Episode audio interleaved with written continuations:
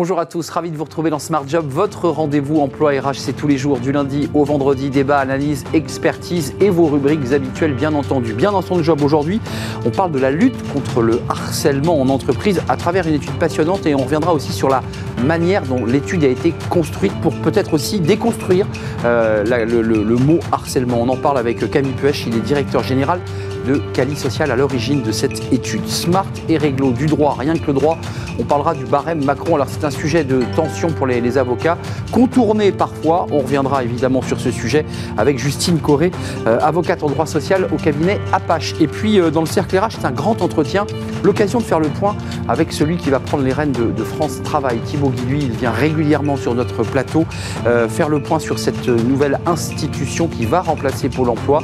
Quelle est sa mission? Sont ses objectifs On fera le point avec lui dans le cercle RH, dans un grand entretien. Et puis pour terminer notre émission Fenêtre sur l'emploi, haute tension sur les métiers peu qualifiés. On le sait, il y a une pénurie de main-d'œuvre. On en parlera avec Jérôme Boin, directeur euh, général d'EasyWork. Voilà le programme. Euh, tout de suite, c'est bien dans son job.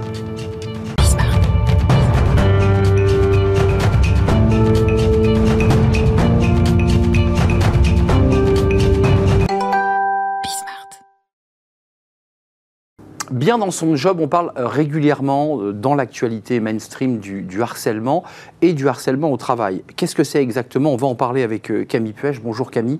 Vous êtes directeur général de, de Cali Social. D'abord quelques mots sur Cali Social pour venir à votre étude dont je disais qu'elle était passionnante dans sa méthodologie, elle est. Quali Social, c'est quoi? Euh, Nous, notre métier, c'est d'accompagner, d'aider les organisations à prendre soin des salariés. Donc, on a 600 euh, organisations clientes, ça doit représenter à peu près un million de salariés et d'agents en France. Et on est sur une approche globale et on, traite euh, depuis des années des situations de harcèlement. On a beaucoup plus de signalements en ce moment. Et du coup, on a demandé à, c'est en nous, nous, ça a été notre premier constat. On, a multiplié par 5 les signalements de harcèlement depuis 2020, depuis la crise de la Covid.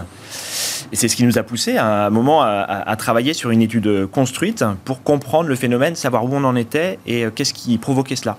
Alors, baromètre auprès des, salariés sur le harcèlement au travail, à première vue, c'est une étude classique, mais pas du tout. Ce qui est très intéressant, c'est qu'il y a évidemment des cas de harcèlement avérés, et dans votre étude, vous prenez des cas concrets. Et vous citez, hein, c'est écrit dans l'étude, euh, un supérieur hiérarchique et un groupe dans une équipe vous pousse ou vous, vous force à aller prendre un pot en after work. Et là, vous, vous mettez ce cas pratique en disant harcèlement ou pas harcèlement. Dans ce cas-là, on est dans du harcèlement ou pas? Alors, ça, peut être qualifié de harcèlement, mais c'est, ce qui était important pour nous, c'était vraiment de positionner un certain nombre de situations de travail du quotidien et de d'interroger les gens pour savoir si pour eux c'était du harcèlement, pas du harcèlement, du sexisme, ah du harcèlement sexuel et toutes les, différentes formes de harcèlement. Alors, c'est vrai que c'est, très partagé d'ailleurs sur ce cas. Euh, ah certains bah. disent c'est du harcèlement, et puis une autre presque moitié disent bah non, c'est pas du harcèlement. Bah, le, constat, et, sur toutes les questions, sur toutes les situations, on a quelques situations où il y a des évidences, mais à la fin, si on prend euh, les 11 situations qu'on a présentées, on regarde les scores, on s'aperçoit que globalement, euh, il y a 50% euh, de la population qui ont entre 0 et 4 bonnes réponses sur les 11 situations. et on a encore 45% de la population qui a entre 5 et 8 bonnes réponses. Et les gens qui ont plus de qui savent analyser 8, plus de 8 situations, bah, c'est 4% de la population française. Alors, ça, soulève deux questions. D'abord, le droit est complexe, le droit du travail est très complexe, et dans l'étude, et ça c'est vraiment très intelligent, cas, autre cas pratique, prenons-le, euh, une supérieure hiérarchique, femmes ou hommes, qu'importe, euh, vous fait un feedback négatif, toujours négatif, euh, c'est-à-dire qu'elle nous fait, elle n'est jamais encourageante ni bienveillante, harcèlement ou pas harcèlement, là c'est clair, il n'y a pas de cas de harcèlement dans ce cas précis. Il n'y a pas de harcèlement dans cette situation. Alors, c'est évidemment, on ne prône pas euh, le management euh, par euh, les aspects négatifs, pointer du doigt. Non, mais vous remettez l'article de loi en face. Hein. Exactement, mais, mais, mais c'est important parce que parce que il y, a deux effets dans le harcèlement. Il y a un effet de tabou. On n'en parle pas, on n'en parle pas assez, ou alors on en parle mal. Et il y a un effet de fantasme. Donc, soit dans un cas, tout est du harcèlement, soit dans, un autre, dans une autre situation, rien n'est du harcèlement. Et nous, quand on arrive sur des situations, on, lance une enquête harcèlement par semaine en moyenne depuis plus d'un an. Donc, le, harcèlement, c'est un sujet qu'on Vous avez un tableau de bord très précis. On, connaît bien le harcèlement. La réalité, c'est que on est allé à 95% des situations, soit dans une situation de fantasme où on exagère l'appréciation de la situation par le signalant, soit dans une situation de tabou où on, on, élude complètement, on est dans le déni complet de la situation par la personne qui est, auteur euh, des comportements qui, impactent la personne. Cette étude est intéressante parce qu'elle recadre et elle replace la réalité du harcèlement dans une réalité juridique extrêmement concrète. Donc ça permet aux salariés de se dire, bon là, effectivement, je ne suis pas dans un cas, je ne vais pas aller voir mon manager. Parlons des managers parce que là aussi, euh, ils sont en première ligne parce que vous avez, vous le disiez au début de l'émission, de plus en plus de cas de signalement et à vous de trier en fait, hein, de dire à la personne, non ça c'est pas du harcèlement, ça c'est du harcèlement. Et souvent c'est le manager qui est pointé du doigt. Oui, alors on ne va pas jusqu'à dire c'est ou c'est pas, mais en tout cas on qualifie les situations, on caractérise les situations, c'est le juge qui va définir s'il y a harcèlement ou pas. Euh, mais c'est vrai qu'on est très attentif à ce qui se passe et le, but de cette étude c'était de mettre des chiffres concrets et réels. Donc c'est plus une étude qui nous sert dans l'exercice de notre pratique, une étude qui a été faite pour euh, parler de qualité sociale. Euh, le, le, les, les, managers, c'est un vrai sujet. On avait déjà cette hypothèse. On a été, une fois qu'on avait expliqué aux gens ce que c'était, euh, on leur a demandé est-ce que vous êtes témoin, est-ce que vous êtes victime, est-ce que vous êtes auteur? Parce qu'on on a aussi ce postulat, on se dit mais en fait, euh, c'est anonyme, c'est tellement large. Ah oui, c'est anonyme. On a interrogé 2000 salariés avec Ipsos, ils ont fait un travail euh, super. mais on avait besoin de cet anonymat justement pour que les gens soient sincères. Et, Certains se sont libérés, on, dit oui, je ben, pense avoir été harceleur. 13% des salariés ont répondu oui. Mais ce qui est particulièrement. On est parfois harcelé, harceleur d'ailleurs. Hein. Alors là, c'est très. Alors on a eu soit, 40% euh, euh, des salariés témoins, 36% des salariés euh, victimes. et 13% des salariés auteurs. Et, et, quand on regarde les managers, les stats, elles explosent parce que c'est 60% des managers qui se disent témoins, 50% des managers se disent victimes de harcèlement une fois qu'on leur a expliqué ce que c'était, et 36% des managers ont le sentiment d'avoir été auteurs de harcèlement. Donc, ils sont les deux à la fois, c'est bien ce qu'on dit. Ils sont les deux à la fois. oui. Et, c'est très intéressant, ils sont les deux à la fois, et en fait, on est tous les deux à la fois. Mais bien sûr. Parce qu'on ne maîtrise pas nos comportements. il y a un, problème d'éducation, un problème euh, sociétal, mais qui a un impact très très lourd pour les organisations. L'enjeu est majeur, euh, où en fait, les gens ne maîtrisent pas l'incidence de leur comportement sur autrui. Hmm. Et c'est le premier problème. Les gens ne savent pas, et, et là où il y a un risque pour les organisations, c'est qu'on est actuellement dans une période de tension, c'est-à-dire, on a, euh, depuis la Covid, les chiffres ont explosé en matière de troubles de santé mentale. C'est l'étude de Santé publique France Covid-PREF qui le montre. On a deux fois plus de, de, salariés en état dépressif, deux fois plus de salariés en état anxieux. Euh, donc, on a ce terreau-là. On a une tension économique majeure qui est en cours et qui arrive et les prochaines années vont être catastrophiques. On est en plein dedans. Et quand on demande aux managers, mais d'où ça vient, ils nous disent, bah, c'est le supérieur hiérarchique, c'est le supérieur hiérarchique. Et là, c'est le sentiment d'être harcelé par, par euh, le haut. Par le haut. Mais quand vous montez tout en haut, qui vous harcèle? Et eh ben en fait, on a la même réponse de tout le monde, c'est la situation économique difficile, le marché qui est concurrentiel. Exogène, en fait. Exactement. Et c'est l'extérieur, les tensions qui viennent du marché, qui viennent de la situation économique mondiale, qui provoquent euh, des, des, tensions et du stress qui va euh, lui-même occasionner des transformations de comportement, de comportement chez l'individu sur autrui, et ça, ça, descend en cascade comme ça jusque, jusque tout le monde en fait, et tout le monde est confronté à ça. Donc vous nous dites quand même qu'à travers votre étude extrêmement détaillée et votre analyse hein, d'expert, euh, ça, ça peut partir de tout en haut, c'est-à-dire une attitude défaillante du, du grand patron en cascade peut entraîner finalement un dérèglement complet de l'entreprise. Alors, on le voit, mais ça serait trop simple de résumer ça à juste le comportement de mauvais patrons. Parce qu'aujourd'hui, on a quand même depuis 10 ans, Ou patrons sous. Euh, des patrons qui, qui, font un très très bon travail, d'excellents professionnels qui ont une parole libérée sur le sujet, très simple, très bienveillante. Et, ça, il faut le reconnaître parce que ce n'était pas le cas il y a, a 10-15 ans. Euh, euh, non, ça serait trop simple de résumer à ça parce qu'en en fait, c'est la, la, notion de la tension des marchés, de la tension de la, de la situation économique mondiale impacte tout le monde. Et quand on est manager et qu'on on, est euh, le, rouage entre justement le marché, faire en sorte que le business tourne et euh, aider les collaborateurs à faire leur métier, si nous on est stressé, déjà on le vit mal. Et, on et, évidemment, on le reporte sur, sur les collaborateurs. Merci euh, Camille Puech. Découvrez cette étude Ipsos, euh, Cali, euh, Social évidemment. Elle est passionnante et elle vous éclaire aussi sur les articles de loi, à travers des cas concrets notamment.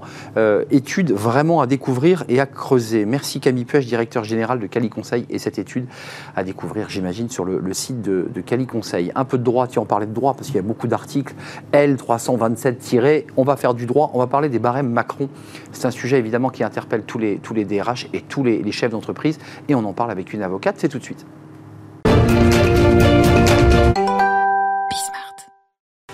Smart et réglo, le droit, rien que le droit, avec les barèmes Macron. C'est un sujet dont on a déjà parlé, mais c'est un sujet évidemment qui anime la, communauté juridique. Et puis évidemment les décideurs, les chefs d'entreprise, les DRH, qui suivent ça de très très près. On en parle avec Justine Corré. Bonjour Justine, avocate spécialisée en droit du travail et en droit social, associée au cabinet AIH. Euh, merci d'être là. Commençons par le début. Euh, les, les barèmes Macron, le barème Macron, à l'époque, pour se resituer, ça avait été une des promesse de campagne du, candidat Macron en 2017. C'était quoi l'esprit du barème? Alors, l'esprit du barème, c'était de rationaliser un petit peu euh, les, montants, les montants des indemnisations euh, prononcé en cas de licenciement abusif par les juges. Un code, quoi, qui fixait des règles. Un code, un montant minimal, un montant maximal pour éviter euh, les trop grandes disparités qu'on pouvait constater euh, dans les différentes juridictions. Il hum. euh, faut quand même préciser le, cadre précis. Ça concernait des salariés qui étaient reconnus d'un licenciement reconnu sans, cause réelle et sérieuse. On est bien d'accord Absolument. C'est ça le cadre. Hein. Absolument. Le cadre du barème Macron, ça s'applique déjà exclusivement dans le cadre d'un litige quand un juge considère qu'un licenciement est abusif et qu'il doit se prononcer sur la réponse devant être allouée aux salariés. Hmm. Et Dès lors, dès lors le barème Macron fixe un montant minimum et un montant maximum en fonction de l'ancienneté du salarié en nombre de mois de salaire. Parce que vous qui plaidez dans les chambres prud'homales, euh, en fonction de la chambre où on était, Créteil, Versailles ou je ne sais où, on avait des variations qui pouvaient aller du simple au double. Exactement. C'était ça l'intérêt du barème Macron. Absolument. À ancienneté égale, on pouvait avoir euh, un salarié de 30 ans d'ancienneté qui obtenait 12 mois ou 28 mois dans une autre cour. Donc, ce qui permettait de, recadrer. Simplement, bah, patatras, évidemment, euh, certains ont décidé d'en faire qu'à leur tête, puisque bah, ce barème a été contesté euh, par certaines cours et qui a créé de la jurisprudence. Absolument. Euh, une jurisprudence très divisée d'ailleurs, puisque certaines cours considéraient euh, que ce barème les empêchait, les dépossédait même de leur pouvoir d'appréciation du préjudice. Elles considéraient qu'on ne pouvait pas réparer le préjudice parce que le barème plafonnait les dommages et intérêts. Euh, d'autres considéraient qu'au contraire, c'était parfaitement conforme et qu'on pouvait l'appliquer. Et d'autres, enfin, considéraient qu'il n'était pas conforme à la norme internationale et à la norme européenne. Donc ça a beaucoup divisé. Mais la Cour de cassation a mis fin au feuilleton. Euh, la Cour de casse met fin au feuilleton. C'était un long feuilleton d'ailleurs. Euh, qu'est-ce qu'elle dit, la Cour de casse, pour trancher dans ce débat? Parce que la réalité, quand même, sur le fond, c'est que les juges estimaient qu'on les dépossédait mhm. d'un pouvoir de décision. Absolument. Euh, la Cour de cassation, elle est venue dire, donc assez récemment, elle a tranché le débat le 11 mai dernier dans deux arrêts qu'elle a rendus le 11 mai 2022. elle est venue dire c'est conforme euh, à la norme internationale et à la norme européenne parce que ça permet une juste indemnisation du préjudice. Le juge n'est pas dépossédé de son pouvoir. Il est encadré par une fourchette, mais il apprécie, la situation concrète au regard de cette fourchette. Et elle est venue dire désormais, ça, ça, s'impose à tout le monde, Conseil de prud'homme, Cour d'appel, c'est validé et on ne peut plus y déroger. Euh, donc ça veut dire que plus personne, depuis ces, arrêts de la Cour de casse, hein, qui est l'institution la, plus importante, mhm. euh, plus personne n'a remis en question ces barèmes? Alors, plus Dans personne. Votre expérience, parce que je vois sourire. D'un point de vue, euh, oui, d'un point de vue euh, strictement judiciaire, non, plus personne ne remet en cause. Les cours d'appel l'appliquent. Tout le monde euh, s'est mis au pas. Donc tout le monde est en ligne? Oui, tout le monde est en ligne. mais il y a encore quelques récalcitrants qui continuent de soutenir que ça n'est pas conforme, et notamment très récemment la Nupes qui a déposé un projet de loi au terme duquel elle demande à ce qu'on revienne à la situation antérieure, donc à ce qu'on abroge le barème, à ce qu'on revienne au fameux six mois minimum qui était applicable avant. Vous, vos clients s'y retrouvent ou pas? Parce que c'était la réalité dont on entendait des chefs d'entreprise qui disaient Mais moi, je ne peux plus embaucher parce que quand je veux licencier, je ne sais pas combien je vais avoir à payer. Ils s'y retrouvent ou pas? Alors, ils s'y retrouvent parfaitement. Et plus que ça, euh, ça a apporté une flexibilité et une sécurité juridique qu'ils n'avaient pas avant. Ça leur permet d'anticiper une situation, ça leur permet euh, d'anticiper un risque financier. Et en ce sens, euh, le barème a sécurisé, rationalisé et renforcé l'équité entre les salariés. Merci, merci beaucoup Justine Corré. Vous êtes une praticienne, donc vous êtes euh, et vous plaidez euh, dans ces cours et vous dites finalement qu'à un cas, ces barèmes Macron sont entrés doucement dans, les mœurs, même si euh, d'une manière exogène, un parti politique leur met en question. Mais vous confirmez bien qu'aujourd'hui, bah, vos collègues euh, et tout le monde respecte la règle. Tout le monde respecte la règle. Merci d'être venu nous rendre visite. Cabinet AIH, associé au cabinet AIH, spécialiste en droit social Merci. et en droit du, travail. On fait une courte pause. Tiens, on va parler de l'emploi. C'est intéressant, on parlait des demandeurs d'emploi, des licenciements abusifs ou pas d'ailleurs. On va euh, accueillir eh bien, celui qui va prendre les rênes de, France Travail. Euh, il est le haut commissaire à l'emploi et aux, entreprises et il fait un tour de France justement pour préparer eh bien, cette réforme. C'est un chantier, un énorme chantier, puisqu'il sera question de remplacer pour l'emploi pour créer France Travail et on accueille juste après la pause Thibaut Guilluy.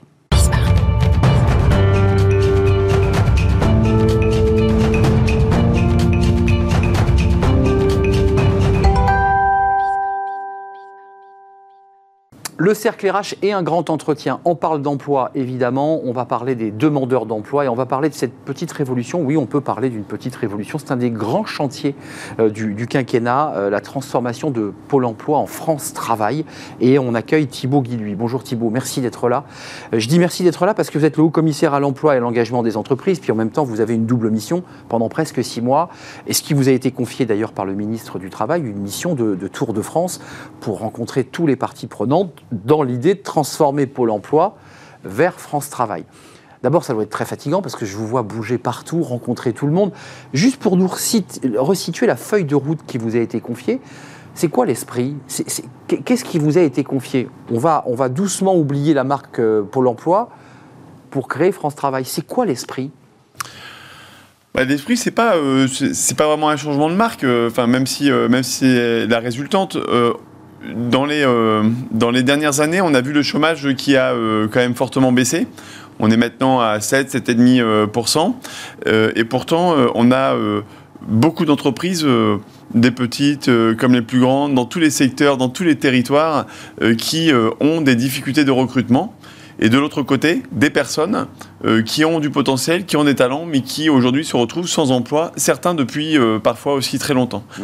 L'objectif de France Travail, c'est bien sûr la transformation de Pôle Emploi, mais au-delà de Pôle Emploi, c'est en fait euh, organiser euh, l'équipe de France de l'inclusion, de la formation, de l'emploi. Avec tous les acteurs. Avec tous les acteurs.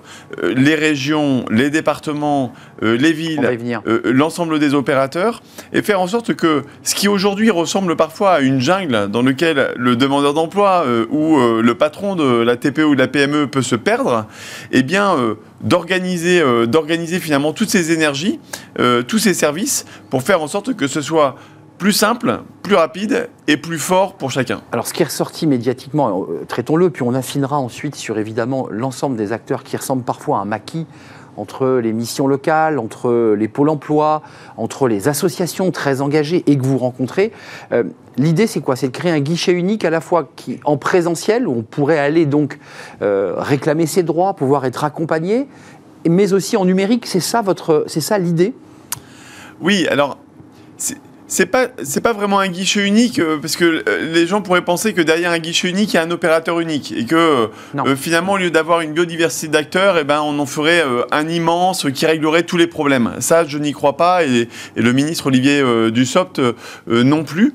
L'objectif en revanche c'est de s'organiser pour faire en sorte que pour le demandeur d'emploi comme pour le patron d'entreprise ce soit beaucoup plus simple d'accès. Effectivement qu'il y ait une clé d'entrée unique là cette fois-ci une porte d'entrée unique France Travail, euh, sur lequel on va pouvoir ensuite l'orienter en fonction de ses besoins au bon moment sur la bonne solution. Donc il y a une chef de gare qui va ensuite ventiler celui qui est en, nécessité de retrouver un emploi, soit vers une structure d'accompagnement en formation, soit vers des propositions d'emploi, et avec des acteurs qui sont, je le redis, un petit peu comme ça éclatés. Euh, vous avez rencontré récemment dans une grande table ronde les missions locales.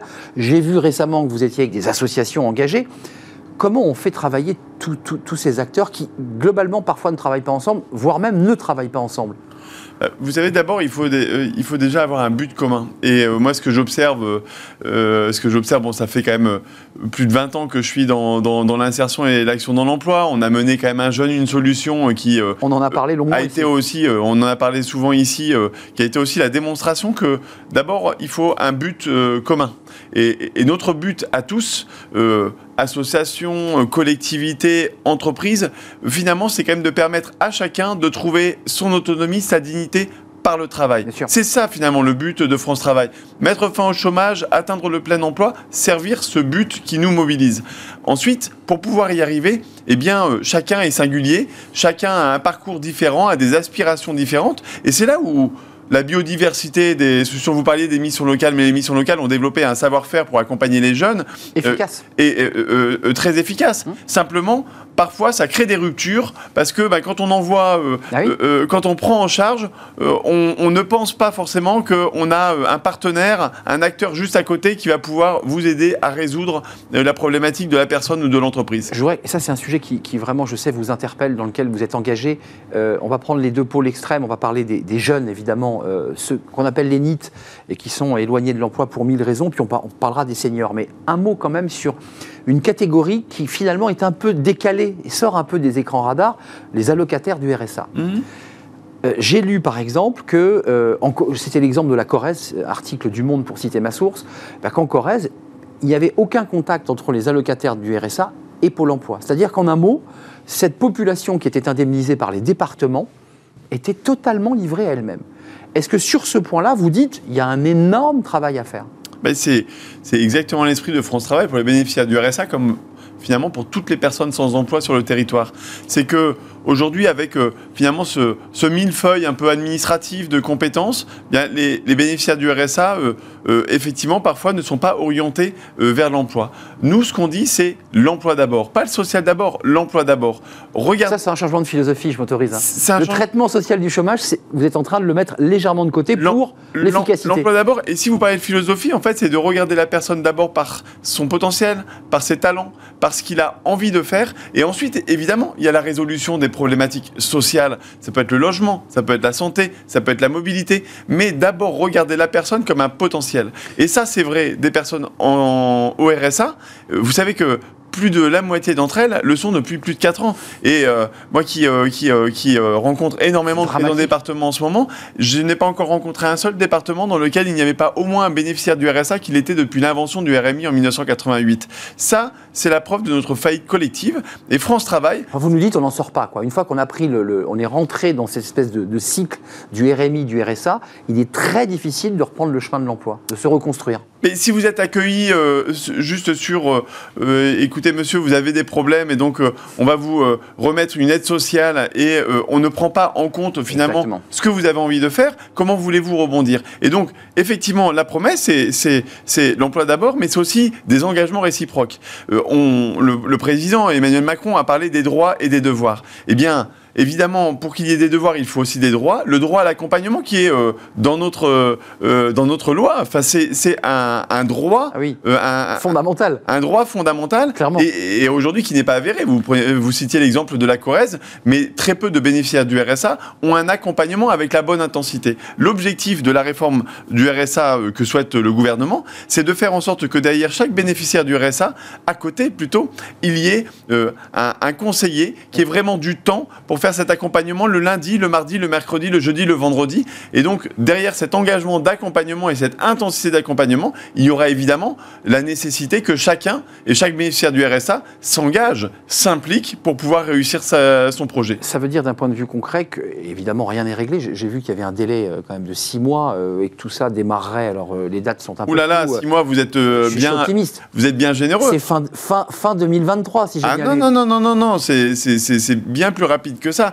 Vous savez, en fait, tous les acteurs euh, que, que, que je rencontre, globalement, on est d'accord sur les constats. Et puis, faut quand même avouer Ça, que les constats, c'est euh, c'est quand même un exercice sur lequel on est quand même euh, collectivement euh, plutôt doué pour refaire les constats les uns après les autres. Bah, Moi, ok, ça fait- ouais. donc, mettre l'usager au cœur, c'est quand même quelque chose Mm. dont on parle depuis plus de 20 ans. Donc, en fait, la clé, c'est plutôt la mise en œuvre concrète, opérationnelle. Donc, on a cette mission de préfiguration pour se mettre d'accord avec les régions, les départements, les uns et les autres sur qu'est-ce que chacun va devoir faire. Euh, euh, chacun va devoir changer dans sa pratique, dans son mode de fonctionnement pour évidemment se connecter les uns aux autres et être beaucoup plus efficace pour tout le monde. Mais pardonnez-moi, vous dites aux, salariés euh, de Pôle emploi, il faudra dorénavant, en plus des allocataires traditionnels que vous accompagnez, qu'il y ait une connexion et une visite hebdomadaire euh, et une prise en charge de ces allocataires. Parce qu'aujourd'hui, la réalité, c'est que ces allocataires, certains départements, j'ai vu, vous étiez dans l'Eure-et-Loire récemment, il y a des initiatives locales, chacun s'organise avec des associations, mais rien n'est mis en place pour le prendre, l'emmener dans un guichet et lui dire, bon alors, quels sont vos problèmes, qu'est-ce que vous faites comme métier, quelles sont vos formations? Ouais. Ça n'existe pas. Euh, Alors, du coup, il faut poser le cadre commun, les objectifs partagés pour organiser cette transformation. Ça, c'est d'ici le 15 décembre. C'est pas six C'est mois. demain. C'est demain. C'est d'ici le 15 décembre. Et là, en ce moment, tous les jours, partout dans les territoires, et d'ailleurs, je les remercie, euh, les entreprises, euh, euh, les partenaires sociaux, les parlementaires, tous les acteurs de terrain euh, se, se- se réunissent, travaillent et font des propositions. Finalement, c'est c'est une sorte de, de big bang de l'action C'est collective ce que je voulais vous pour l'emploi. Ça passe par une loi, Thibaut Guilluy, ou Ça pas? passe ça va passer par beaucoup de choses. Mais vous savez, en France, à chaque fois, on pense que euh, les grands changements passent par une grande loi. Mmh. Moi, je pense que en la matière, ça passe d'abord par l'action concrète sur le terrain. Et donc, c'est pour ça qu'on va lancer dès euh, le mois de, de novembre 10 territoires démonstrateurs. Et j'ai énormément Pilote. Euh, pilote, 10 territoires pilotes exactement. Euh, J'ai énormément de, de départements, de collectivités euh, qui sont très demandeuses et pourtant elles vont essuyer les plâtres d'une certaine manière avec nous pour prendre ces 10 territoires pilotes et là, qu'il n'y ait pas un seul bénéficiaire du RSA qui ne soit pas accompagné. Certains, il va falloir aller les, les chercher. S'il faut faire du porte-à-porte, s'il faut aller euh, euh, les Oui, rencontrer. certains sont très isolés. Et parce que certains sont très isolés. Vous savez, quand vous êtes au RSA depuis des années et des années, vous avez On un petit peu plus. oublié l'idée d'y croire. Mm. Et donc, on va aller tous les chercher pour aussi avoir la vérité euh, de la situation. Oui. Parce que tout le monde Tout parle très des... flou en fait. hein. Tout le monde parle des bénéficiaires du RSA, tout le monde parle des demandeurs d'emploi sans véritablement les connaître. Et donc là, c'est ce qu'on va faire sur, euh, sur ces territoires euh, démonstrateurs, faire en sorte que derrière chacun, il y ait un vrai accompagnement, un engagement, ces fameux 15-20 heures, 15-20 heures d'activité, d'insertion, de remise à niveau, de remise en confiance, d'accord. de remise en compétence. Écoutez, Non mais il y a un engagement, c'est c'est 50-50. mais Ce oui, qui n'est pas le cas aujourd'hui. bien sûr qu'il y a un engagement, mais en fait, c'est ce que la nation doit à chaque personne qui est euh, sans activité et sans emploi, de faire en sorte que euh, elle puisse préparer son projet. Préparer son projet, ça veut dire quoi? Ça veut dire reprendre confiance en soi, retrouver la santé s'il faut, Mmh. accéder à ses droits si c'est nécessaire Les addictions, la santé? Développer, développer des compétences, apprendre euh, ou se remettre à niveau euh, si, euh, si c'est nécessaire, ou développer une qualification, c'est faire des immersions en entreprise. Et c'est là où on travaille beaucoup avec les entreprises pour leur dire, écoutez, on va améliorer le service pour les entreprises parce qu'il faut que derrière chaque recrutement, chaque projet de recrutement, Mmh, il y ait un emploi qui soit créé. Et donc il faut qu'on soit meilleur là-dessus. Mais il faut aussi que les entreprises s'engagent, travaillent à s'ouvrir à tous les talents. Parce qu'on a pris parfois l'habitude dans les entreprises, finalement, de s'habituer à une méthode, ouais. le CV, euh, Ouais. euh, l'expérience Ouais, il faut casser les murs. faut casser les murs c'est vrai. et aller chercher les profils, les motivations. Et oser. Oser. Et, et- et- et on sera là. Par contre, France Travail est là. Pôle emploi aujourd'hui est là pour accompagner les entreprises à euh, former et euh, à les aider en fait à réussir tous leurs projets de recrutement. Vous me faites la transition pour terminer parce que on a évoqué évidemment toute cette organisation, cet écosystème que vous allez mettre en mouvement et faire travailler les uns avec les autres. Ça, c'est un, grand défi. Puis il y a la formation. L'entreprise vous dit, moi j'ai des salariés euh, qui me sont envoyés par Pôle Emploi et, et qui ne sont pas formés et, et qui n'ont pas la compétence. Donc on a des entreprises qui cherchent des compétences et on a des salariés qui cherchent un emploi, enfin des demandeurs d'emploi, euh, qui attendent parce qu'il y a pas la co- parce qu'ils n'ont pas la compétence. Comment, comment on recrée ça, ce, ce- ce contact? Mais la, la- la formation, c'est un, c'est un enjeu clé euh, que, que porte très fortement euh, Olivier Dussopt. Euh, vous savez, dans, le, dans, les, dans les dernières années, on a fortement investi sur la formation des demandeurs d'emploi avec le plan d'investissement dans les compétences. Oui. On a appris énormément de choses, on a développé, on a massifié euh, la formation. Et effectivement, quand vous formez, derrière, il y a beaucoup, beaucoup plus de chances de pouvoir retourner à l'emploi. Bien Simplement, il faut la proposer au bon moment, au bon endroit. Et vous savez, moi, ce que j'observe, c'est que les outils, et ça, c'est la bonne nouvelle, ils existent. Quand vous allez à Pôle emploi, eh ben, Pôle emploi a ce qu'on appelle les préparations opérationnelles à l'emploi. C'est vrai. On C'est n'en parle quelque pas chose- assez. Voilà, vous êtes un entrepreneur, vous avez besoin de, vous avez besoin euh, euh, de, de recruter ben, un commis cuisine. Euh, En ce moment, euh, c'est euh, c'est- C'est c'est une grosse tension dans l'hôtellerie-restauration. Ouais. Eh bien, euh, vous pouvez euh, trouver euh, un candidat qui va être motivé, mais qui euh, n'a jamais exercé ce métier-là. Eh bien, on va payer la formation. Pendant 400 heures, c'est très opérationnel, c'est de la formation pratique, c'est aussi de la formation dans l'entreprise, et au bout de 400 heures, il intègre de façon sécurisée votre restaurant et il peut Et commencer il est formé. et il est et évidemment il est formé avec euh, avec euh, avec son diplôme, ce qui n'empêche pas ensuite de continuer s'il le souhaite par un apprentissage etc.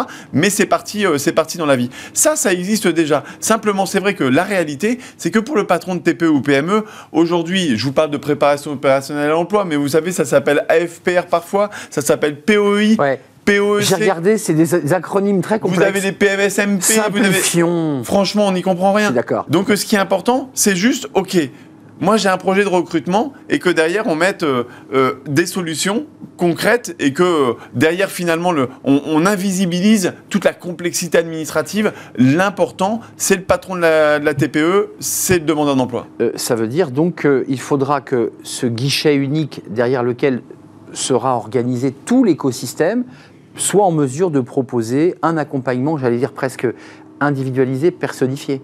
C'est ça. C'est ça l'idée. Hein. C'est ça l'idée. Et qu'il soit allocataire du RSA ou qu'il soit demandeur d'emploi senior, puisqu'on n'en a pas parlé de ces seniors.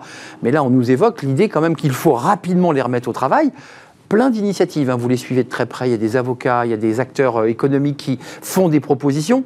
Qu'est-ce que vous dites? Il faut des quotas? Est-ce que celui qui va prendre les rênes de France Travail dit il va falloir, comme pour euh, les jeunes, comme pour un jeune, une solution, on installe, on instaure des quotas vous y croyez ou pas à ça? Non, enfin je, enfin, je, crois que vous n'êtes pas très sensible à cette. Euh, non, je suis pas, je suis pas, euh, je suis pas forcément euh, très sensible au quota.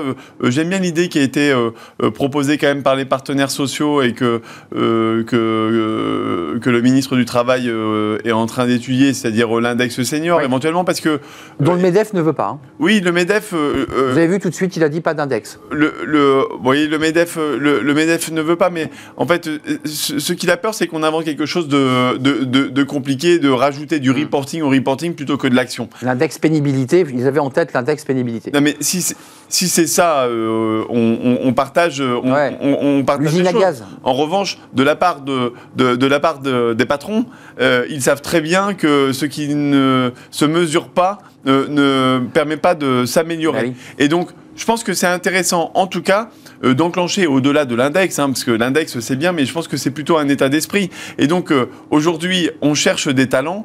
Il y en a euh, beaucoup parmi les, les, plus de 45 ans. D'ailleurs, moi je suis un, jeune senior. Je un talent aussi alors. Et, fier de, exactement, et fier de, et fier de l'être. C'est dur senior à 45 ans, je m'autorise, hein, parce que certains s'amusent à dire qu'il faudrait faire un jeune, un, vieux, mais, ce qui est très moche. Mais c'est pas, mais c'est pas dur en fait. Le, ce qui est, ce qui est, ce qui est dur et plutôt ce qui est stupide, c'est de ne pas voir qu'en fait, euh, derrière, euh, derrière euh, le, poids des années, bah, c'est de l'expérience.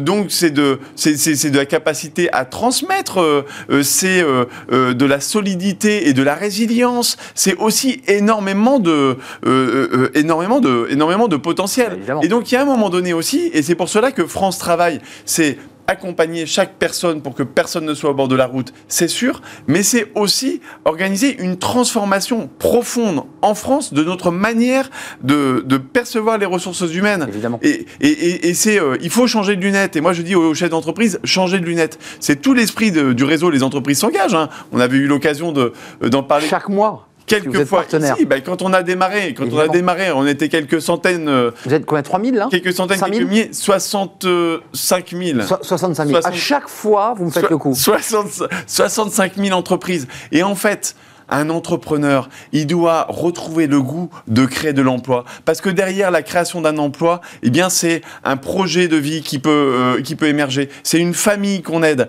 Et donc, ça, en fait, euh, trop, ça fait trop longtemps que j'entends des chefs d'entreprise dire, ah, mais moi, je vais essayer de monter un nouveau projet, mais avec euh, moins de management, parce que c'est vrai que ça peut être source de problèmes. Mais c'est aussi une source d'épanouissement et de satisfaction qui est incroyable. Et donc France Travail doit être le meilleur ami RH aux côtés des entreprises pour faire en sorte que cette expérience du recrutement soit quelque chose de positif. Mais il faut aussi que les entreprises et les entrepreneurs et les entrepreneuses de ce pays retrouvent le goût de créer des emplois et de permettre euh, euh, à à chacun, à chacun de nos concitoyens, finalement, de faire sa vie et de s'épanouir. Chacun, et c'est un peu la philosophie pour terminer cette émission, chacun doit faire un pas l'un vers l'autre. Tant les institutions qui, honnêtement, souvent se regardent en chien de faïence, que les entreprises allant vers les demandeurs d'emploi. Et vous l'avez évoqué tout à l'heure, vers la diversité, vers l'âge, vers les jeunes, parce que c'est cette question-là aussi qui est posée à travers l'institution France Travail. je pense que c'est le bon résumé finalement du défi qui est le nôtre en ce moment avec France Travail, mais qui est aussi euh, passionnant. Donc moi, ça me fatigue pas du tout de, de bouger parce que je suis très énergisé par euh, le fait que on a une chance dans ce pays, c'est que, vous savez, euh, d'abord, on y met les moyens, on est quand même le, deuxième pays de l'OCDE à investir pour l'inclusion, les talents et l'emploi dans notre pays. Notre modèle social. Qu'il euh, y a aussi une avalanche euh, d'initiatives, euh, d'engagement partout sur les territoires. Et ça, c'est ça, c'est quand même la matière précieuse sans laquelle France Travail ne pourrait pas réussir. on peut envisager France Travail parce que aussi Pôle Emploi et les équipes de Pôle Emploi sont mobilisées. Elles sont 55 000 mobilisées tous les jours, quotidiennement pour accompagner ça on a ça, maintenant il faut que chacun fasse un pas de côté et surtout, vous voyez, j'échange beaucoup avec les présidents de région, avec les présidents de département, avec les collectivités, et, je sens que tout le monde est convaincu qu'effectivement, il faut plus chercher à se dire, OK, c'est quoi mon périmètre euh, C'est quoi ma place? C'est plus ça le jeu. C'est en plus quoi ça. je vais contribuer à cette équipe de France pour faire réussir chacun dans ce pays. Et si on réussit à cultiver cet esprit-là en confiance, avec un pilotage finalement au résultat, qui permet de la confiance a priori, eh bien je pense qu'on aura fait euh, un, bon pas tous ensemble pour le pays. Thibaut Guy, lui, le manager en chef de, France Travail, parce qu'il y a aussi un esprit très manager dans ce que vous évoquez, c'est tous ensemble pour gagner évidemment le, défi de, l'emploi. Merci, c'était un vrai plaisir de vous accueillir. Je vous laisse repartir parce que je sais que votre emploi du temps euh, est un emploi du temps euh, très dense et vous allez partir à la rencontre. C'est quoi votre prochain, prochain événement, la prochaine rencontre?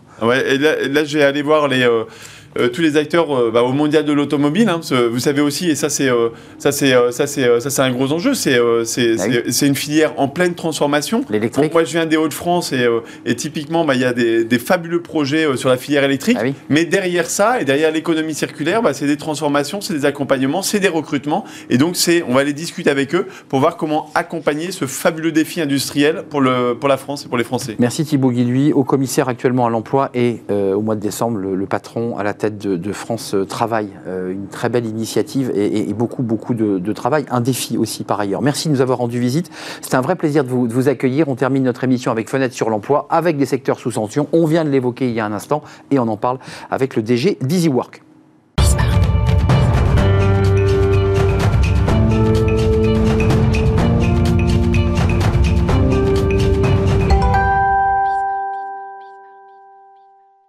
Fenêtre sur l'emploi, l'emploi, l'emploi, rien que l'emploi, et des pénuries dans certains secteurs qui sont importantes. Euh, on en parle avec Jérôme Bouin. Bonjour Jérôme. Bonjour. Ravi de vous accueillir. Vous êtes le directeur général d'EasyWork. D'abord, quelques mots, parce que vous êtes par ailleurs un spécialiste de, de l'intérim et de tous ces sujets. Vous connaissez parfaitement bien ce marché. EasyWork, c'est quoi? EasyWork, ça a pour vocation de transformer le monde de l'intérim. D'accord? L'intérim, c'est un vieux métier qui marche bien, mais qui avait pour euh, problématique de ne pas forcément passer vers le 21e siècle. Donc on a voulu digitaliser le monde de l'intérim mais la digitalisation, si elle est importante, elle n'est pas suffisante. D'accord? Ce qui est important, c'est de pouvoir garder du contact avec l'humain. L'emploi, comme vous le dites, c'est compliqué. Et si les gens sont tout à fait capables d'aller sur une application, ils ont besoin d'humains. Donc on a créé un modèle d'entrepreneurs. Hybridé. Exactement. D'entrepreneurs de l'intérim. Donc c'est les entrepreneurs sur le terrain qui s'appuient sur notre technologie et qui sont en revanche au contact du candidat et du client. C'est-à-dire que vous vous implémentez sur des, réseaux d'entreprises intérim traditionnelles qui utilisent votre service Non, vous êtes totalement autonome? On est complètement autonome. D'accord. Notre objectif, c'est d'avoir finalement créé cette communauté des entrepreneurs de l'intérim qui vont à la fois utiliser la simplicité, l'efficacité, la rapidité des outils, mais qui vont, eux, avoir le contact sur le terrain. Alors Jérôme, quand même, euh, là, de, votre fenêtre, et, Dieu sait si vous êtes vraiment aux premières loges, euh, il y a des secteurs qui sont extrêmement sous tension, euh, hôtellerie, restauration, dans le transport, dans l'aide à la personne. Euh, qu'est-ce qu'on pourrait faire? Qu'est-ce qu'on pourrait inventer? Euh, Et qu'est-ce qu'EasyWork pourrait faire pour essayer de créer bah, une relation entre l'offre et la demande? Là, aujourd'hui, on voit des patrons qui disent Je ne trouve pas, personne ne vient quand je lance une annonce. Alors, il y a énormément de métiers sous tension. Il y a aussi une adéquation entre l'offre et la demande. Donc, mmh. ce n'est pas forcément qu'il n'y a plus de candidats c'est que les candidats doivent soit monter en compétences. On l'évoquait il y a un instant. Voilà, exactement. Donc c'est cette grande capacité à monter en compétences les candidats, à faire en sorte que via la formation, via la bonne compréhension, d'accord, de leurs forces, mais aussi de leurs faiblesses, comment est-ce qu'on peut les rendre finalement employables sur des bassins d'emploi qui crient au secours. On est bien d'accord. Et les bassins, c'est pas euh, les grandes villes, c'est partout. Non, c'est partout. C'est l'ensemble des métropoles françaises et, des bassins d'emploi d'ailleurs plus, plus centrés. Mais ça veut dire que vous, euh, qui faites l'intermédiaire et qui, proposez hein, des, contrats, oui, tout à fait. Vous n'allez pas résoudre le problème de, la compétence et des formations. C'est-à-dire que vous avez face à vous des gens qui parfois sont un peu justes. Comment vous faites là? Comment, comment on fait le joint en disant au patron Prends-le, essaie-le, forme-le? Je, pense que là-dessus, il y a, un, un point très important. C'est que tout passe par de l'éducation. D'accord Il faut certes éduquer les candidats, c'est tout le monde de la formation dont on parlait juste avant, mais il faut aussi éduquer la personne qui emploie. Le patron dont vous parlez, l'employeur. Et eh oui. Bien d'accord Et eh oui. Et donc, il faut arrêter de voir que moi, je cherche la personne qui sait déjà le faire, moi, je cherche quelqu'un qui a le CV qui Parce va ça, bien. Ça, il ne trouvera pas. Ou ça va être très compliqué. Ou alors, malheureusement, il faudra attendre qu'il euh, y ait plus de chômeurs, qu'il y ait plus de personnes sur le marché de l'emploi. Et donc, je pense que ce qui est très important, c'est de changer du savoir-faire vers un savoir-être. D'accord Et ce savoir-être, comment peut-on le travailler si on n'est que digital. C'est pas possible. Et c'est pour ça que c'est trop froid. Exactement. Il faut ce digital. Je veux dire, tout le monde a basculé et il faut y aller le plus vite possible. Mais il faut aussi quelqu'un qui entende, qui écoute. Et, la grande différence, c'est ça. Et si vous avez quelqu'un qui est un spécialiste de son bassin, qui connaît par cœur les problématiques, d'accord? Hmm. Et qui n'a comme vocation que de faire la partie humaine. Je ne gère plus tout l'administratif. Vous l'avez débarrassé de, de tout ce qui était les tâches subalternes un peu, un peu rébarbatives. Et, ce- et en tout cas, à faible valeur ajoutée. Je veux dire, c'est très important de faire un contrat, c'est très important de faire une paye. Ce sont les éléments les plus attendus par les candidats. Ça, ça se gère pas en logiciel. Exactement. En revanche, de cap- capable de dire à un client, tu as des difficultés ou vous avez des difficultés sur telle Ouais, problématique. Parfois, on les tutoie parce qu'on oui, les connaît. mais on les connaît par cœur. Bah oui, mais il faut être sur place. Ouais. Et la force d'EasyWork aujourd'hui, c'est de se dire, on a des entrepreneurs qui sont des experts de leur métier et qui vont dire à leurs clients, attention, il n'y a plus de compétences. Vous- vous- on, a, on a vu les secteurs et vous dites dans tous les secteurs il y a des tensions euh, avec des, des- des focus sur certains. Quelles sont vos spécialités? Quels sont les secteurs où vous avez vraiment une spécialité où vous dites là on est vraiment en mesure de pouvoir accompagner des, des candidats et de pouvoir pourvoir des postes? Alors, aujourd'hui, il faut, il faut voir le problème dans son ensemble. Déjà, il faut voir qu'il y a des problématiques territoriales. D'accord? Et dans les territoires, vous avez des inégalités totales. Donc, il y a des territoires sur lesquels il y a des bons candidats, d'autres sur lesquels il n'y a pas. Alors, on pourrait déplacer tout le monde, c'est un peu compliqué. Donc, nous, on couvre aujourd'hui 64% du territoire français. Ce qui nous permet de parler sur les 64%, ce qui est déjà au bout de 4 ans assez Oui, parce important. que l'entreprise est née en 2018. hein. Exactement, ça ne fait que 4 ans qu'on se développe. Maintenant, il y a des secteurs sur lesquels ça se passe plutôt bien. D'accord? Vous avez des secteurs qui sont en croissance, notamment tout ce qui va être le secteur du tertiaire, d'accord, qui est en forte croissance, Clairement. on a plus de 11%. Des secteurs qui sont en décroissance. Je parlais de la logistique tout à l'heure. En ce moment, la logistique et le transport diminuent.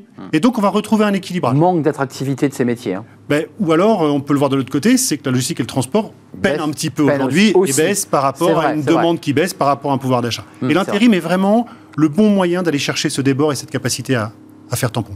Merci Jérôme Bouin de nous avoir rendu visite dans votre emploi du temps chargé Avec plaisir. euh, dans cette journée. Euh, directeur général d'EasyWork. Tout à fait. créé en 2018 avec l'hybridation euh, de la tech, évidemment utile, mais aussi de l'humain, beaucoup d'humain, pour bien comprendre la demande de, bah, de votre client. Merci à vous, merci de votre fidélité, merci de nous suivre, merci à toute l'équipe qui m'accompagne évidemment aujourd'hui, Ulysse à la, à la réalisation, Saïd au son, merci à Nicolas Juchat dans mon oreille, et puis merci à Lily pour l'accueil invité. Voilà, l'émission est terminée, je vous souhaite bah, une bonne journée et je vous dis à très très très bientôt. Bye bye.